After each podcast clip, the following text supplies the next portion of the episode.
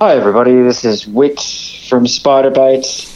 When I'm passing through Carrum, aside from slowing down to 50 kilometres an hour and reminisce about doing the Eel Race Road Rumba or the Watley Street Wiggle, I like to tune in to Radio Carrum and get down with the good vibes. It's the injury every athlete fears. Associated with essential surgery and a year on the sidelines, a ruptured anterior cruciate ligament has a devastating effect on those who suffer it. With post operative re rupture rates as high as 1 in 3 and just half of patients returning to their previous levels within two years, I'm on a mission to discover if there's a better way to recovery. And with the rise of women's sport unequally blighted by ACL injuries, I also want to know how we can prevent this often innocuous injury from occurring so frequently.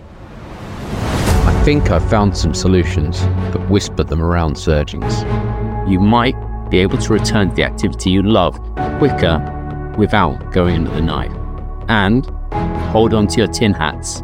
We're now learning that a ruptured ACL can heal naturally. Join me as I speak to the professionals using groundbreaking research to lead the way in challenging the overdependency on surgery.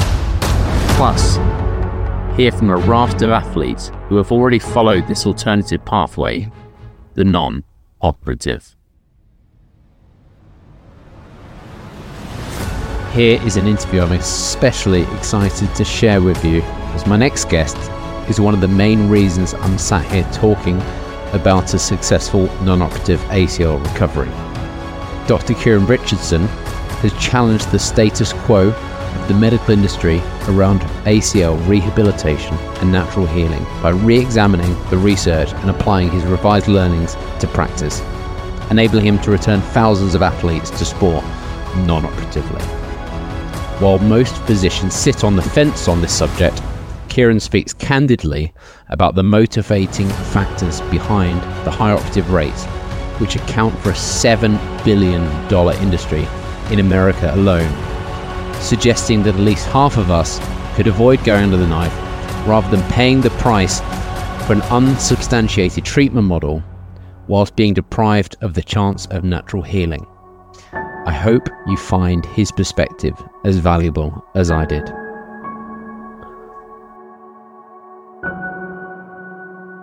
You've become a leading voice, um, certainly in in um, Australia and New Zealand, in challenging the status quo around the treatment of ACL injuries.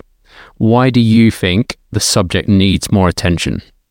Yeah, uh, look, it's just pulling back a step. I probably, even around 10 years ago, I was pretty ambivalent towards this topic.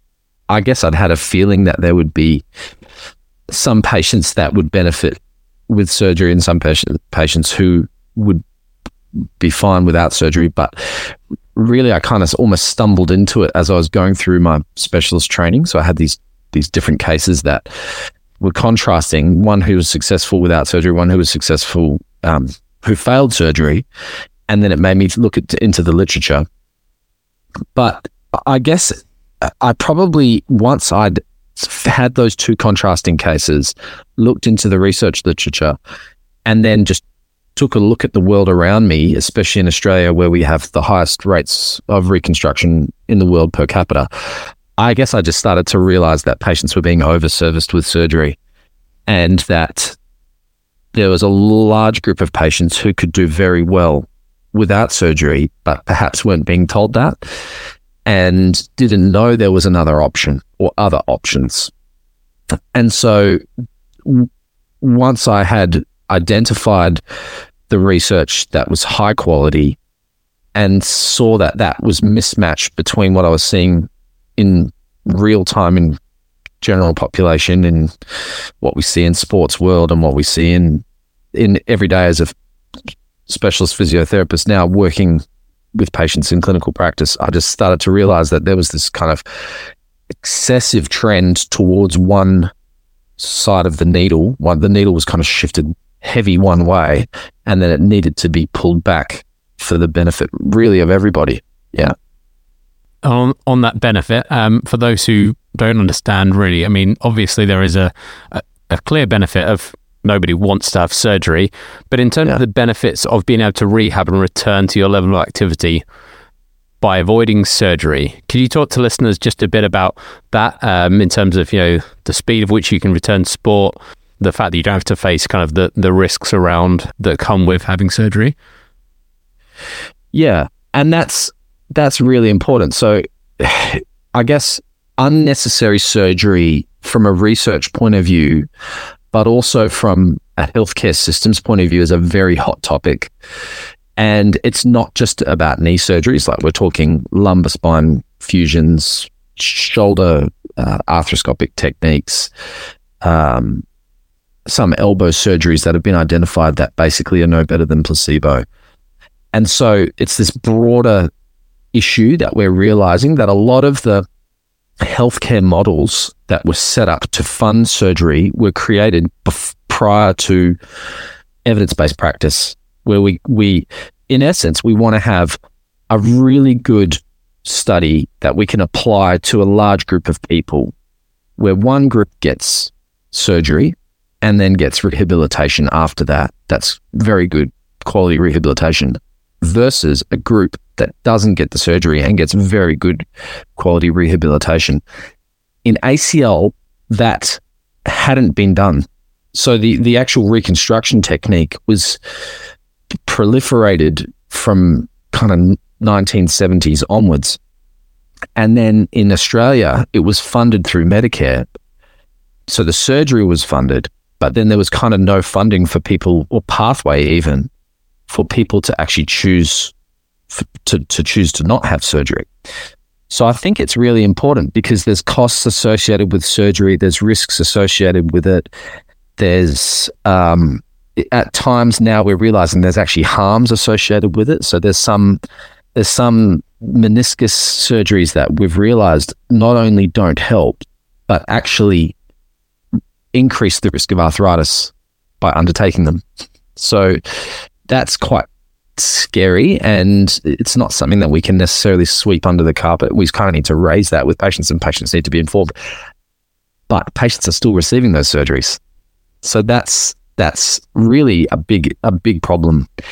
And there's there's very very good research that has suggested that and showing that and there's a podcast if listeners want to want to have a switch over once they finish this really good one they can they can listen to the Joint Action podcast, and it was Teppo Jarvinen and David Hunter, who's a rheumatologist here in Australia, and they were talking about this knee meniscectomy issue. That basically, it's it's almost a runaway train.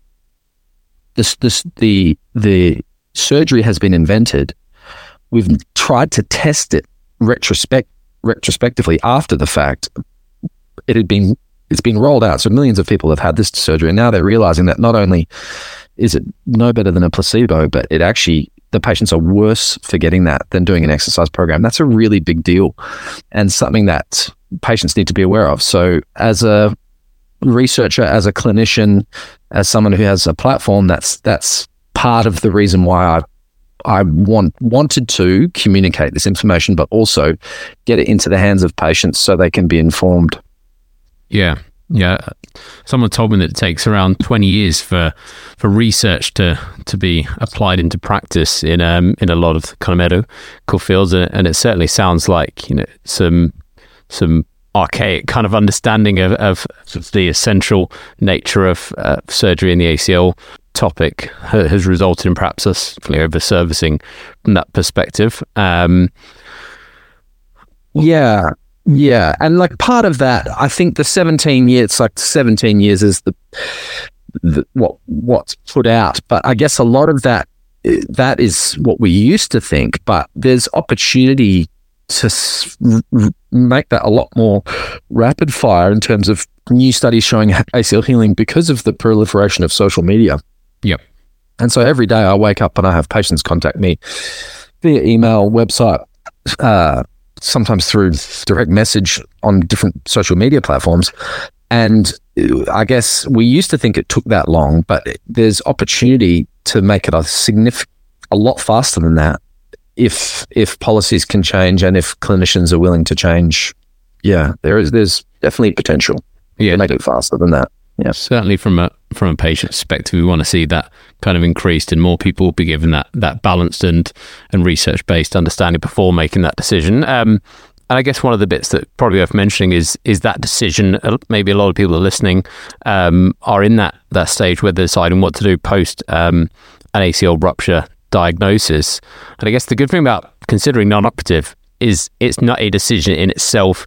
It's you try it, and your plan B is your option B anyway of, of surgery if you fail with with the rehab right. So um, I guess that's why you're quite comfortable in suggesting because I, I, know a lot of a lot of people without the the mainstream kind of medical industry behind it might not feel entirely comfortable with encouraging the non-operative pathway. But if you're not actually having to do anything other than rehabilitate until potentially the point of failure anyway, which your worst case scenario is really surgery anyway. So that that's certainly the way that I looked at it. I said, well, why wouldn't yeah. I give go? Why wouldn't I give strength and conditioning a go, get money stable, and see how it goes, and take it week by week, knowing that I can always turn to surgery as a yeah. second option.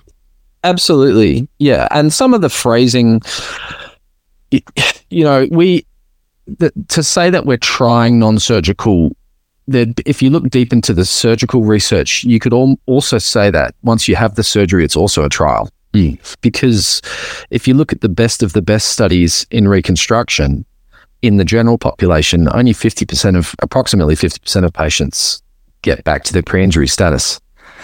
And there's, again, depending on the, the quality of the study, but the best studies are suggesting there's quite a high uh, re injury rate of both the meniscus and the grafts can tear, 30%. And so the patients need to know that even if they do choose the surgery, which is irreversible, this it, it's not a one way ticket back to sport or necessarily a perfect knee. Yeah. And so I think, as, as you put though, definitely, pragmatically, philosophically, you pretty much can't go wrong waiting because you can always choose to do surgery later if you need to, but it's not, you can't do the reverse. You yeah. can't have the surgery and then choose to go non-surgical after because the surgery is is irreversible. And so this is what and having participated in large scale discussions on this, interprofessional discussions on this, most most of the thought leaders, the pragmatic uh, researchers will agree that we should, like a lot of other injuries, if you were to roll your ankle, it would be the same. Uh, there's international classifications that term an ACL injury or joint sprain, if we frame it like that, if you consider you've sprained your knee, you want to wait and see how you recover. Most most patients start to think, "Hey, yeah, that makes sense. Yeah, I'm just going to choose this." And then either way, you're still going to be better coming out of surgery if it's at 3 to 6 months because your knee is less swollen, you have less pain, you can trust it more. There's more strength. And typically patients have less less fear as well. And with that delaying surgery, there's a lot of the prehabilitation studies show that you get better outcomes long term for having waited. So it is, I believe, and most commentators who have who where we can find middle ground agree with this this approach. Yeah, yeah, yeah. And certainly found from my experience, um, you know, with the non-operative approach, once you once you get into that rehab as well, it's a lot more um, motivational, a, a, lot more engaging process. You're pretty much taking on the the the role of a a bodybuilder in a in a sense of building those muscles around your knee, doing a lot of the strength work. That a lot of people do in the gym just as their pastime. Um, in terms of strength and conditioning to get your knee to that that state of real strong stability. Um, whereas I think with the the post operative, it's a lot more of a kind of arduous, tedious journey initially during the first few few months of that. And I think psychologically, there's there's a lot of kind of studies coming out around the psychological impact of post ACL uh, reconstruction or, or, or just having a, a ruptured ACL is obviously a, a really tough period for any athlete or or any person that experiences that um, to have probably one of the biggest loves and joys in your life taken away from you is really challenging. And for me personally, the reason I mention that is because when, when I was able to take control of my journey really by going, when my physio said to me, Oh, you might be able to get back in without surgery within six months, but you know, for elite athletes, it's shorter. And and for me, that was a bit of a red rag to the bull in that, oh, why is, that, why is it shorter for them? Oh, because they can train harder, they can work hard. And I was like, so this is in my hands. The harder I train, the harder I rehab over the next few months, the quicker I get back to sport. Whereas for a um, post operative, really, there's some hard guidelines around there, not before nine months because the actual new um, well, the tendon turned um, supposed ligament is needs that time just to get solid enough to cope. So, yeah, I certainly I certainly found that pathway a lot more engaging and a lot less kind of I guess psychologically deteriorating um, compared to when I was out for um, a year with my um, post ACL reconstruction. Yeah, yeah, and that's what I see in the clinic. So the patients pretty quickly, like it might be within a matter of weeks, because the joint is initially swollen after the injury, but then that starts to settle down. As their pain's becoming less, they start to trust it more. And then they, if they're weight bearing early on, then they start, they can return to work. If they're self employed or if they need to work or need to travel, they can return to that quicker.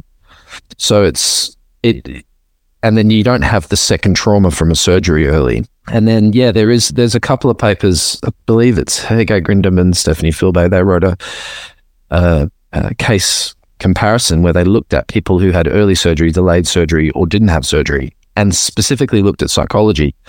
And the psychology in those people who didn't have surgery or had delayed was definitely better than those who had, had it early. Yeah. It, and you do, as the therapist, I'm, I'm a therapist working with patients every day. You, you essentially, the whole, the whole philosophy is this kind of physician heal thyself, patient heal thyself. Like we want to we want to shift the focus of control and locus of control towards the patient. We want to get them to ultimately manage themselves. And I think that definitely can happen quicker in the non surgical pathway if successful. Yeah. Yeah.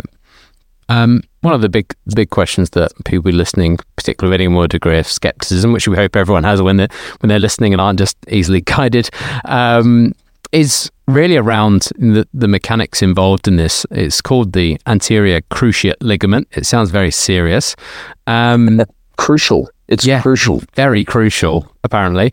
Um, I mean, I, so really, how how does the the knee cope, um, let alone play competitive pivoting sport without that cruciate ligament um, attached?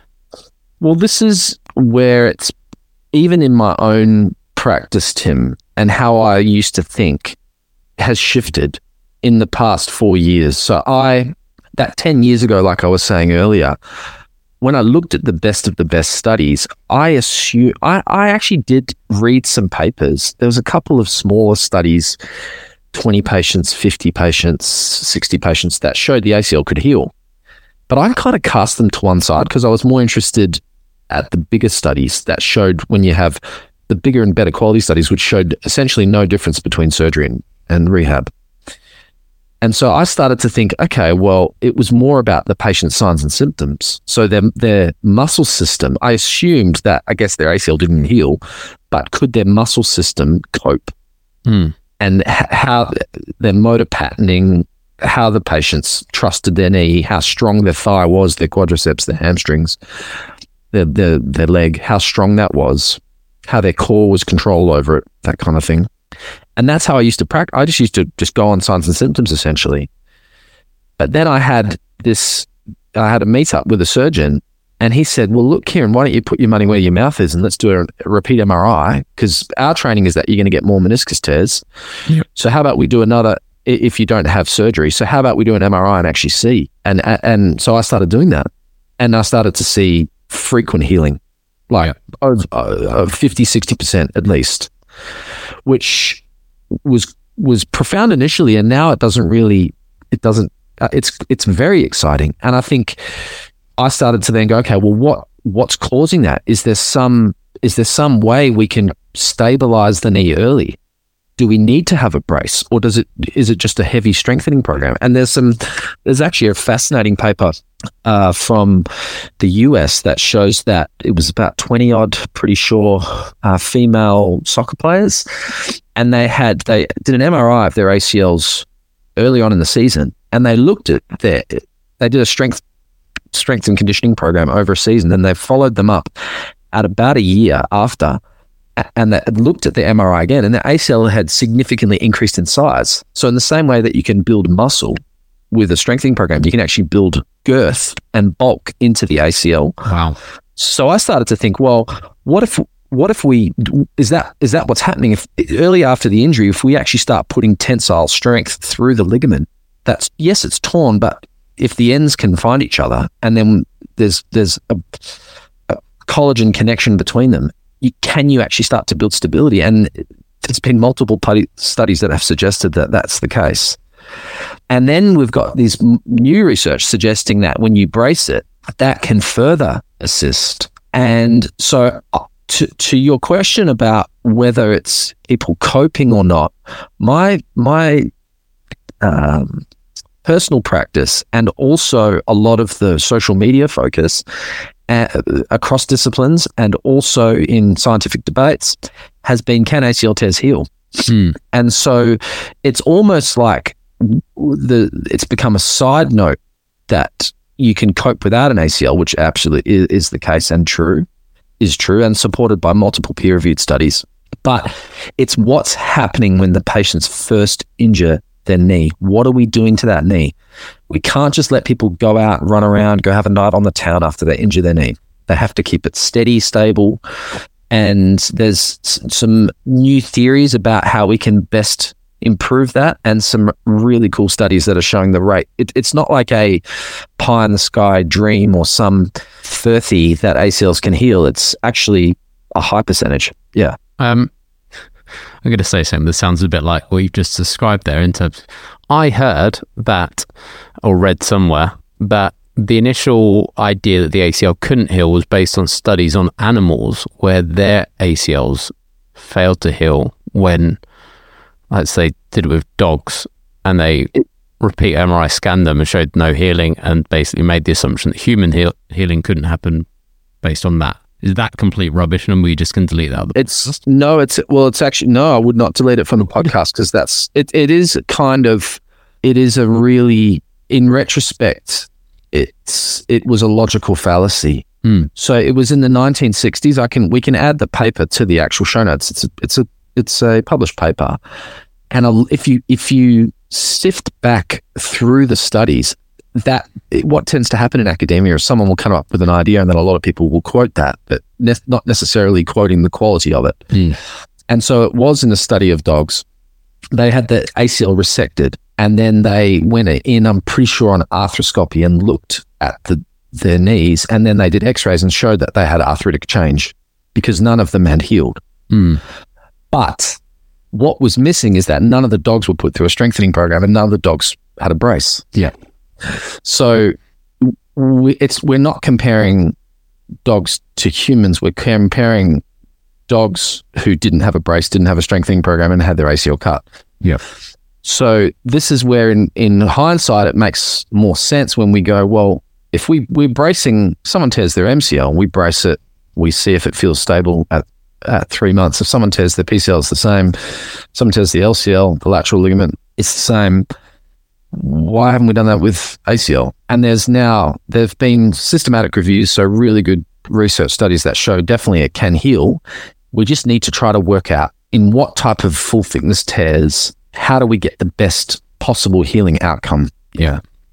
So it's not, yeah, it sounds a bit, it almost sounds ludicrous. And I do actually, I give lectures on ACL healing and I pull up that dog study and then I pull up these pictures of dogs on wobble boards and dogs having braces and everyone laughs.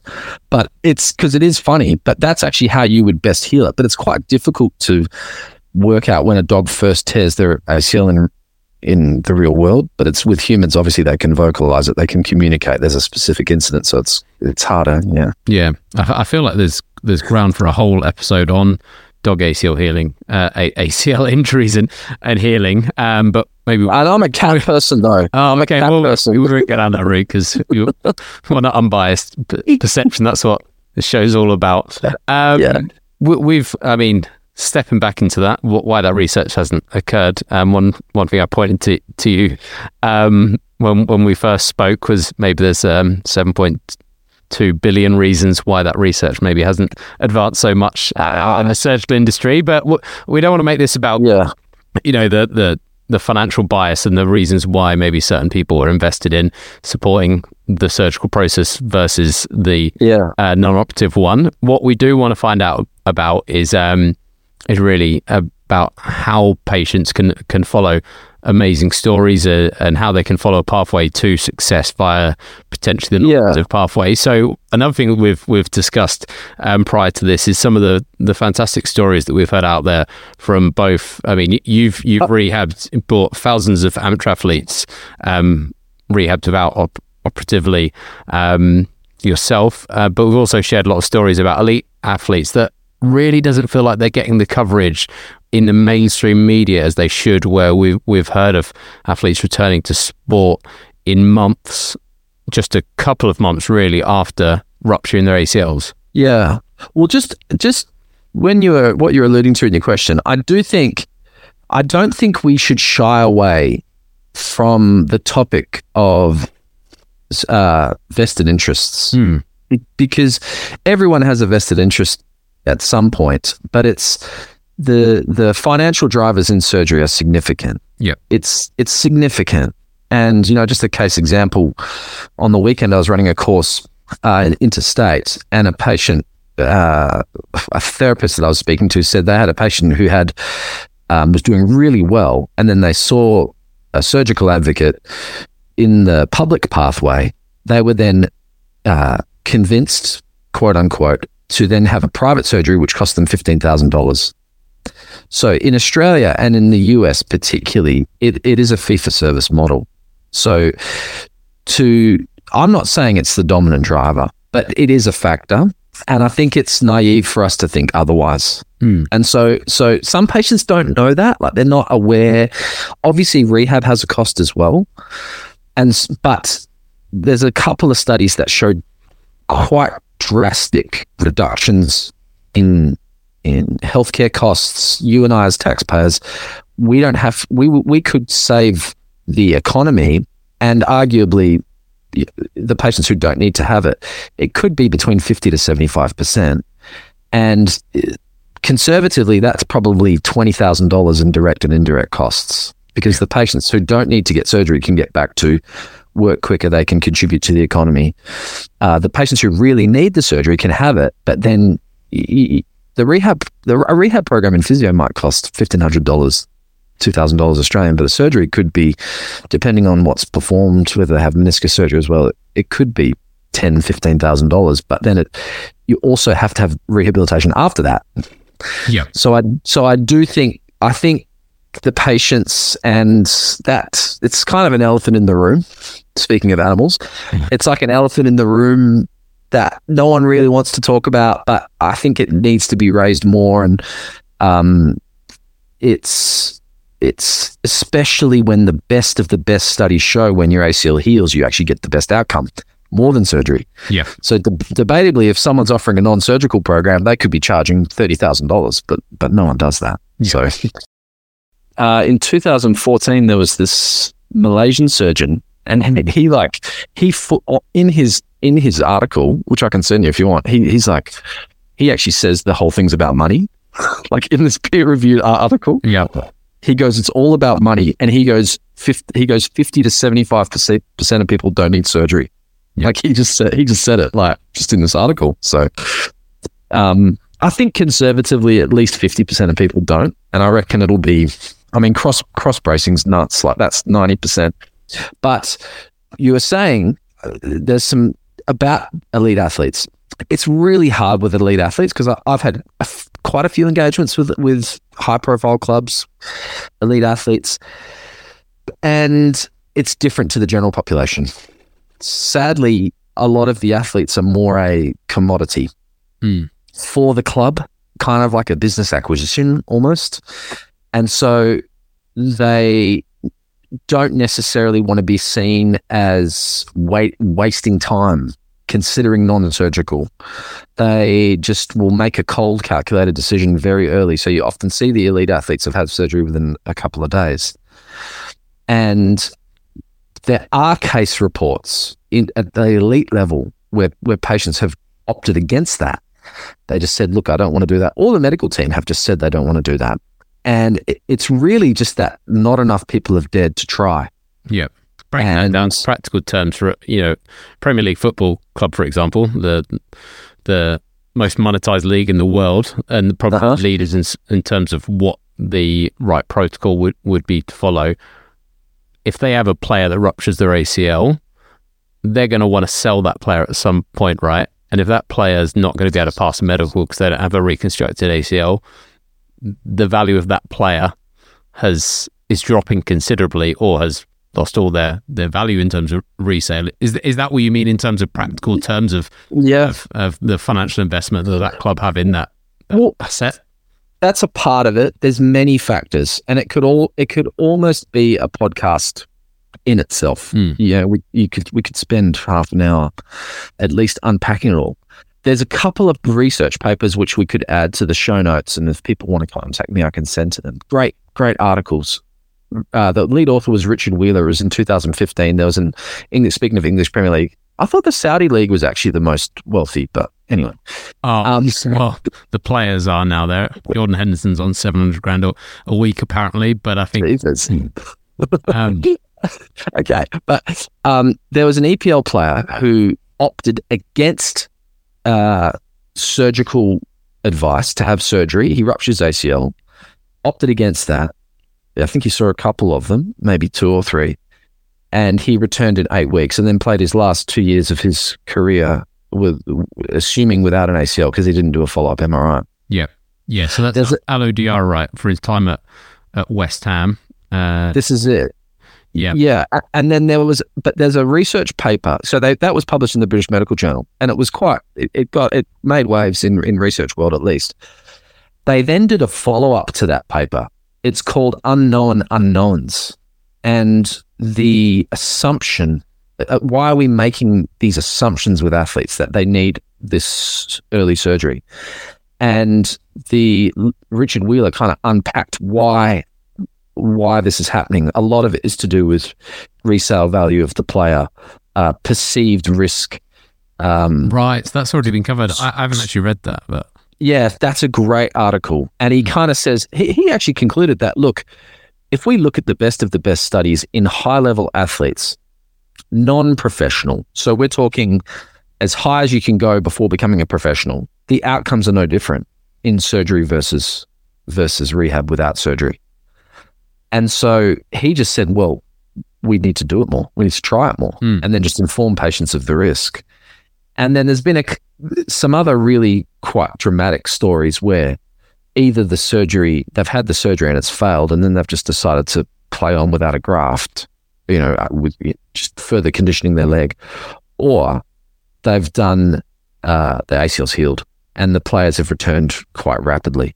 So it's, and with the new research coming out that's essentially irrefutable that an ACL tear can heal, it's just going to, I think what's going to happen, Tim, in the next five years, hopefully, is we can try to identify early whose ACL can best heal compared to a graft, whose is unlikely to heal. And then the other, the other uh, voice in the room, which is often neglected, is the patients who probably should avoid returning to pivoting sport, because there's there's these, like I said earlier, you have these patients who, whether they do surgery or whether they do no surgery, actually by going back to pivoting sport, they're increasing their risk of having further injuries. And so they're probably wiser to just take up running, do tennis, Mm. skiing, CrossFit. They can still lead a very active life or just, or, or it's called adapting in research. It's called becoming an adapter, which is basically you just, you acknowledge, look, I'm probably of the certain demographic where if I try to keep going back to sport or if I attempt to go back to sport, I'm probably going to re injure my knee Yeah. whether I have surgery or not. So I should probably just take up something less aggressive. More people should be doing that. I, you know, it's quite it's it's quite confronting when I'm seeing a patient who's had multiple injuries, multiple failed surgeries, and they they never knew that. They probably should have just they, they were running risks by going back to sport. Yeah. You know, and it, and it wasn't even necessarily in the, to improve their quality of life. It was just something they thought they should do. Yeah. Making me wonder where I should be playing football anymore.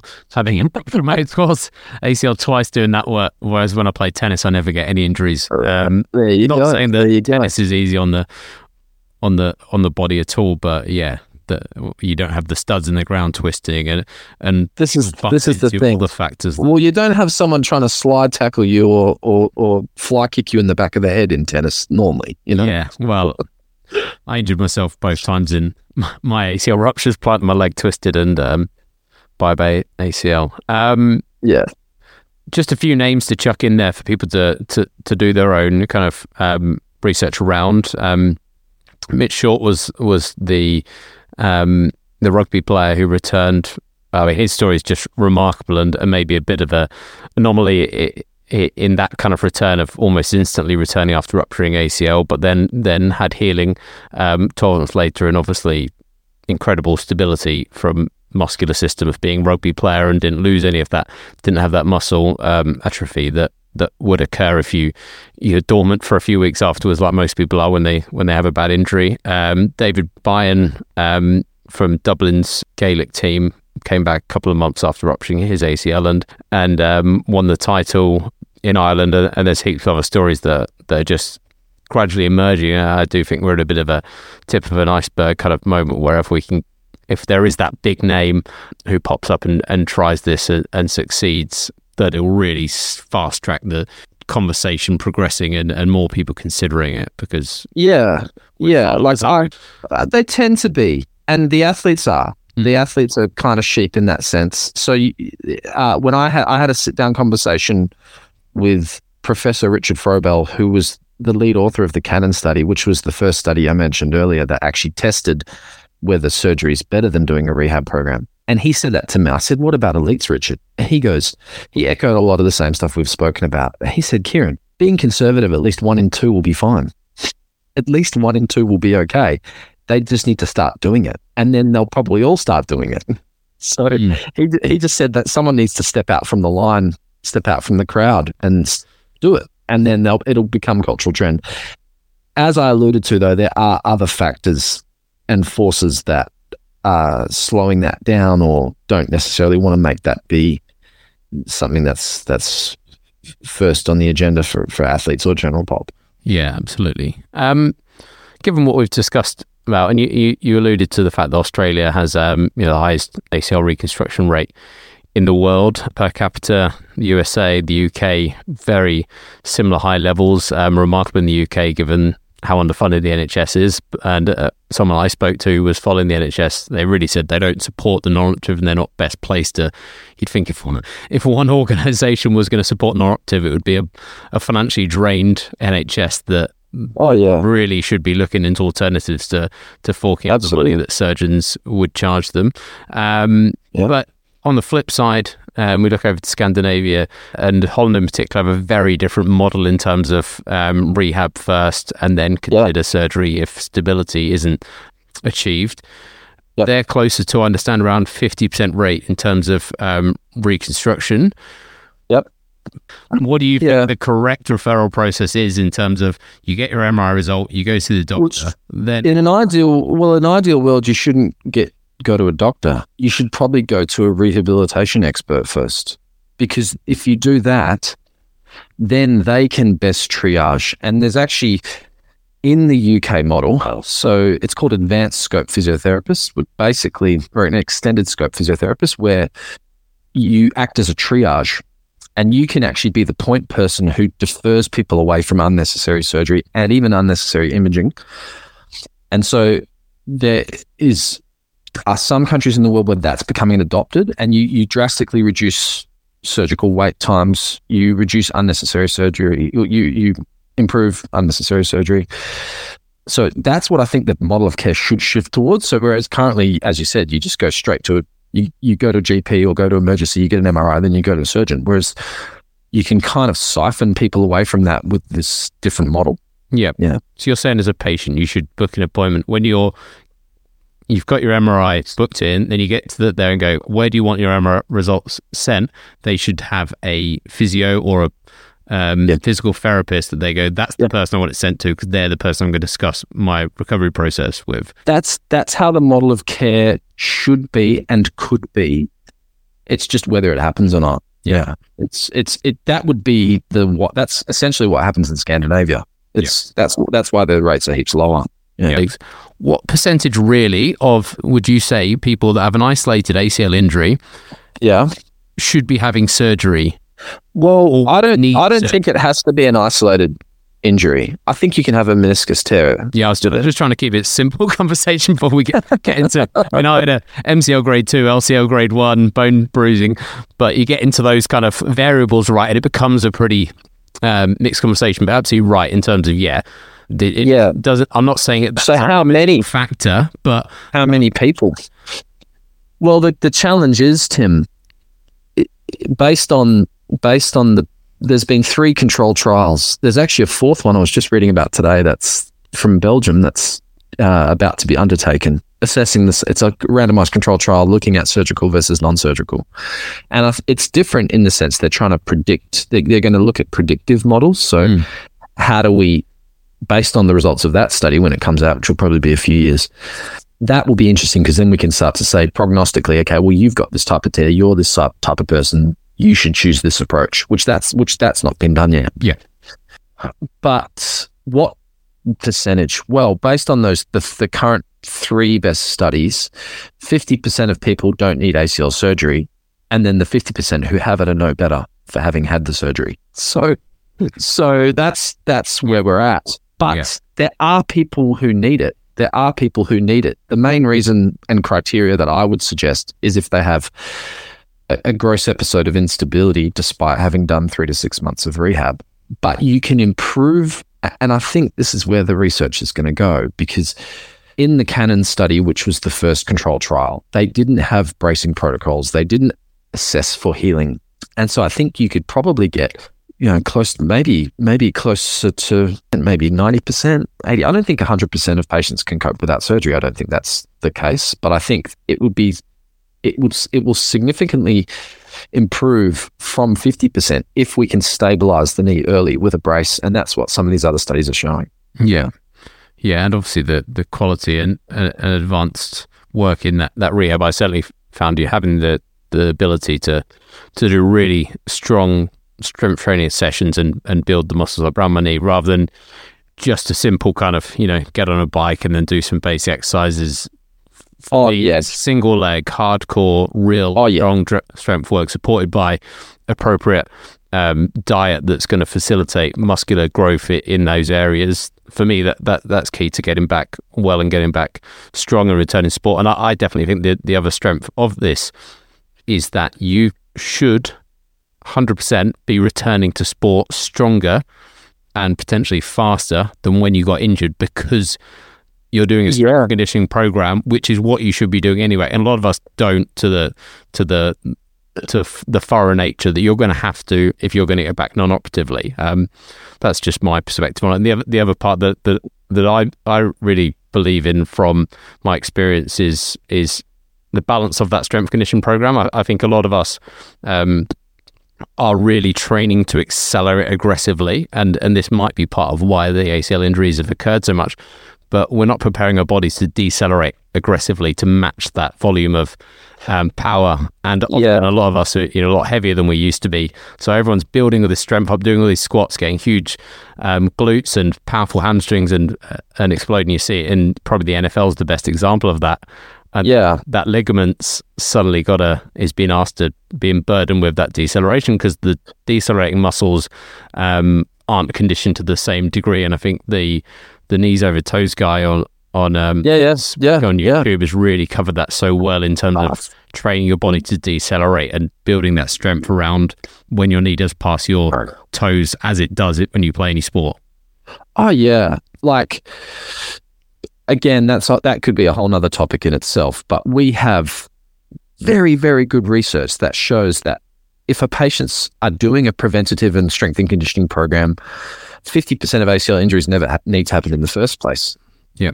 So, so a lot of the patients that I see have never done any rehab, so they injure it, and so that's that's pretty depressing. That a lot of them probably it didn't need to happen first of all, but on the flip side, as you said, a lot of these patients once once they start a strength program, they start to gain confidence in their knee, especially when they start to look at single leg exercises and um, return to sport drills and plyometric drills, these kind of things.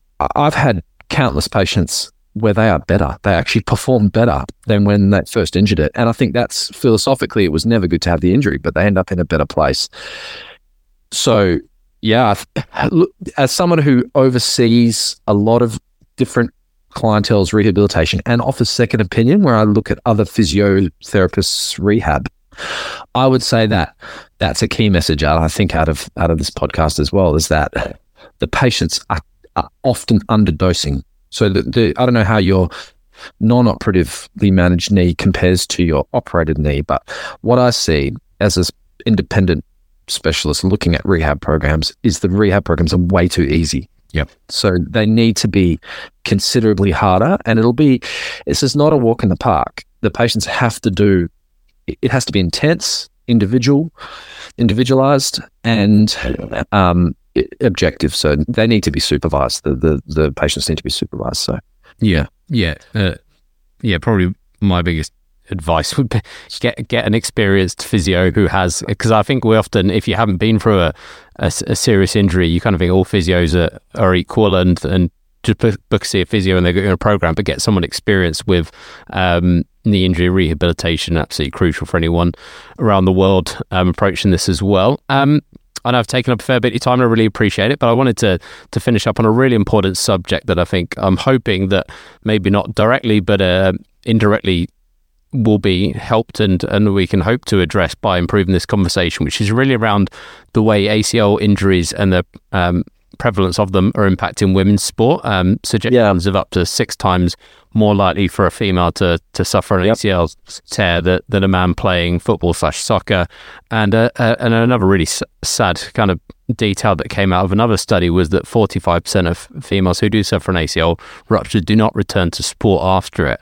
Um, yes. So I wanted to get your yes. perspective, and I, I, think this one runs across for everyone, but really what needs to be done out there to aid yeah. the prevention um, and to also to then get women back playing quicker, whether that's non-operatively the bracing, basically team ACL.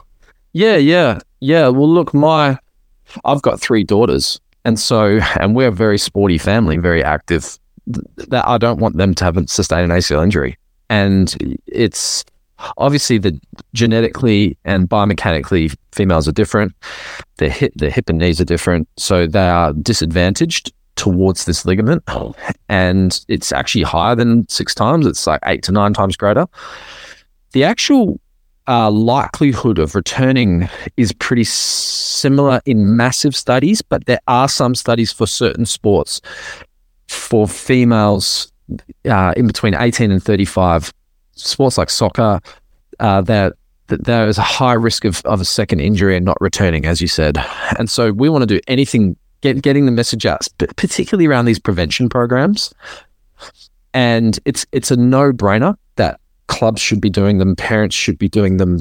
If you're if you've got someone a child a girl who's under 18 you should they should be doing it but no one does them if you actually look at the research which is really scary so that's a really really important message and we just we need to make sure that it's it's it needs to be mandated essentially mandatory. If you're playing sport, you need to be doing these programs, and um, yeah, because I've seen it, it's really difficult. I've had one case where there's a young girl. She's 15. She's onto her fifth fifth surgery, and wow. she's she's crying in my room, and she's in, in my office, and she's saying, "When is this going to end?" You know, and how am I? It's really it's really uh, unnerving as a therapist to try and deal with that and counsel her and, and she did she actually did her her mum her and her mum sent me some footage of that. She did eventually return to skiing which was great but her rehab program after the surgeries was also insufficient. So yeah there's a lot of work that we need to do but i think there's it, it can change and i believe it's cha- changing and you're also on that facebook group that we that we started which you which i'll give a quick shout out to. Yeah, absolutely. Yeah, look, we it was actually Michael Engel uh, who started it in 2019. He's an advanced scope physiotherapist, friend of really good friend of mine, brilliant physio. He's called the the musician dot physio. We started this Facebook group because every other Facebook group was surgery, surgery, surgery, recovery from surgery, ACL surgery recovery, this kind of thing. And so we thought, hey, let's start an uh, ACL plus meniscus tear recovery without surgery. And we're closing in on 18,000 members now. Uh, very lovingly supported by Scott Harrison, who's another physiotherapist, and Sean O'Keefe, who's a patient advocate. And we have a lot of positive stories and messaging and hope. It's like a hope filled community collaborating, wrapping our arms around each other virtually. And so I think those kind of grassroots movements are, are really helpful for patients as well, where they can get evidence based advice that's balanced but also supportive, and people can kind of have their hand held as they're walking on the journey from their injury and, and to recovery. Yep. That, yeah, it was such a valuable group to be in, and, and uh, I jump in occasionally off of, off of my experiences. People asking, "Can I get back to tennis? Can I get back to football?" Um, and, and what should I be doing at this stage of the injury? And, and just sharing that knowledge with people who have been through it, I think, so valuable. And I'd love to start a bit of a buddy scheme as well, where we could um, where we could get people partnering up with people that are going through it as well. Because having someone to answer those questions of what you're going through is is so valuable during such a long process. I'd also love to get um, some some athletes who have been through the non-operative pathway Alou Diarra is my dream. I want to get the only Premier League footballer that we know has returned to sport to playing without uh, after ACL rupture without surgery. I want to get him on the show as well. So if anyone um, knows of Alou Diarra can contact him, that would be great to get on the show because we need to share more of these stories. We need to share more of the insight that, that you've brought us today um, about what really a, a non-operative pathway looks like uh, and the success rates. And I think it's definitely a sh- story and a subject matter we need to kind of blow open. I think the cross bracing method and the, the results coming out of that could be, you know, real ground shift as well, but accelerating um, everyone's understanding about that is, is absolutely key. Um, I really appreciate your time, Dr. Kieran. Yeah, no worries. Thanks for having me. It's been great. Hello, I'm Con. And I'm Stev. And, we're Edinaki. You're listening to Radio Karam. Oi, oi, oi, oi. Oi. IGA, it's shopping night. IGA, where the price is right. Seaford North IGA for your groceries and liquor. IGA Express, there's nothing quicker.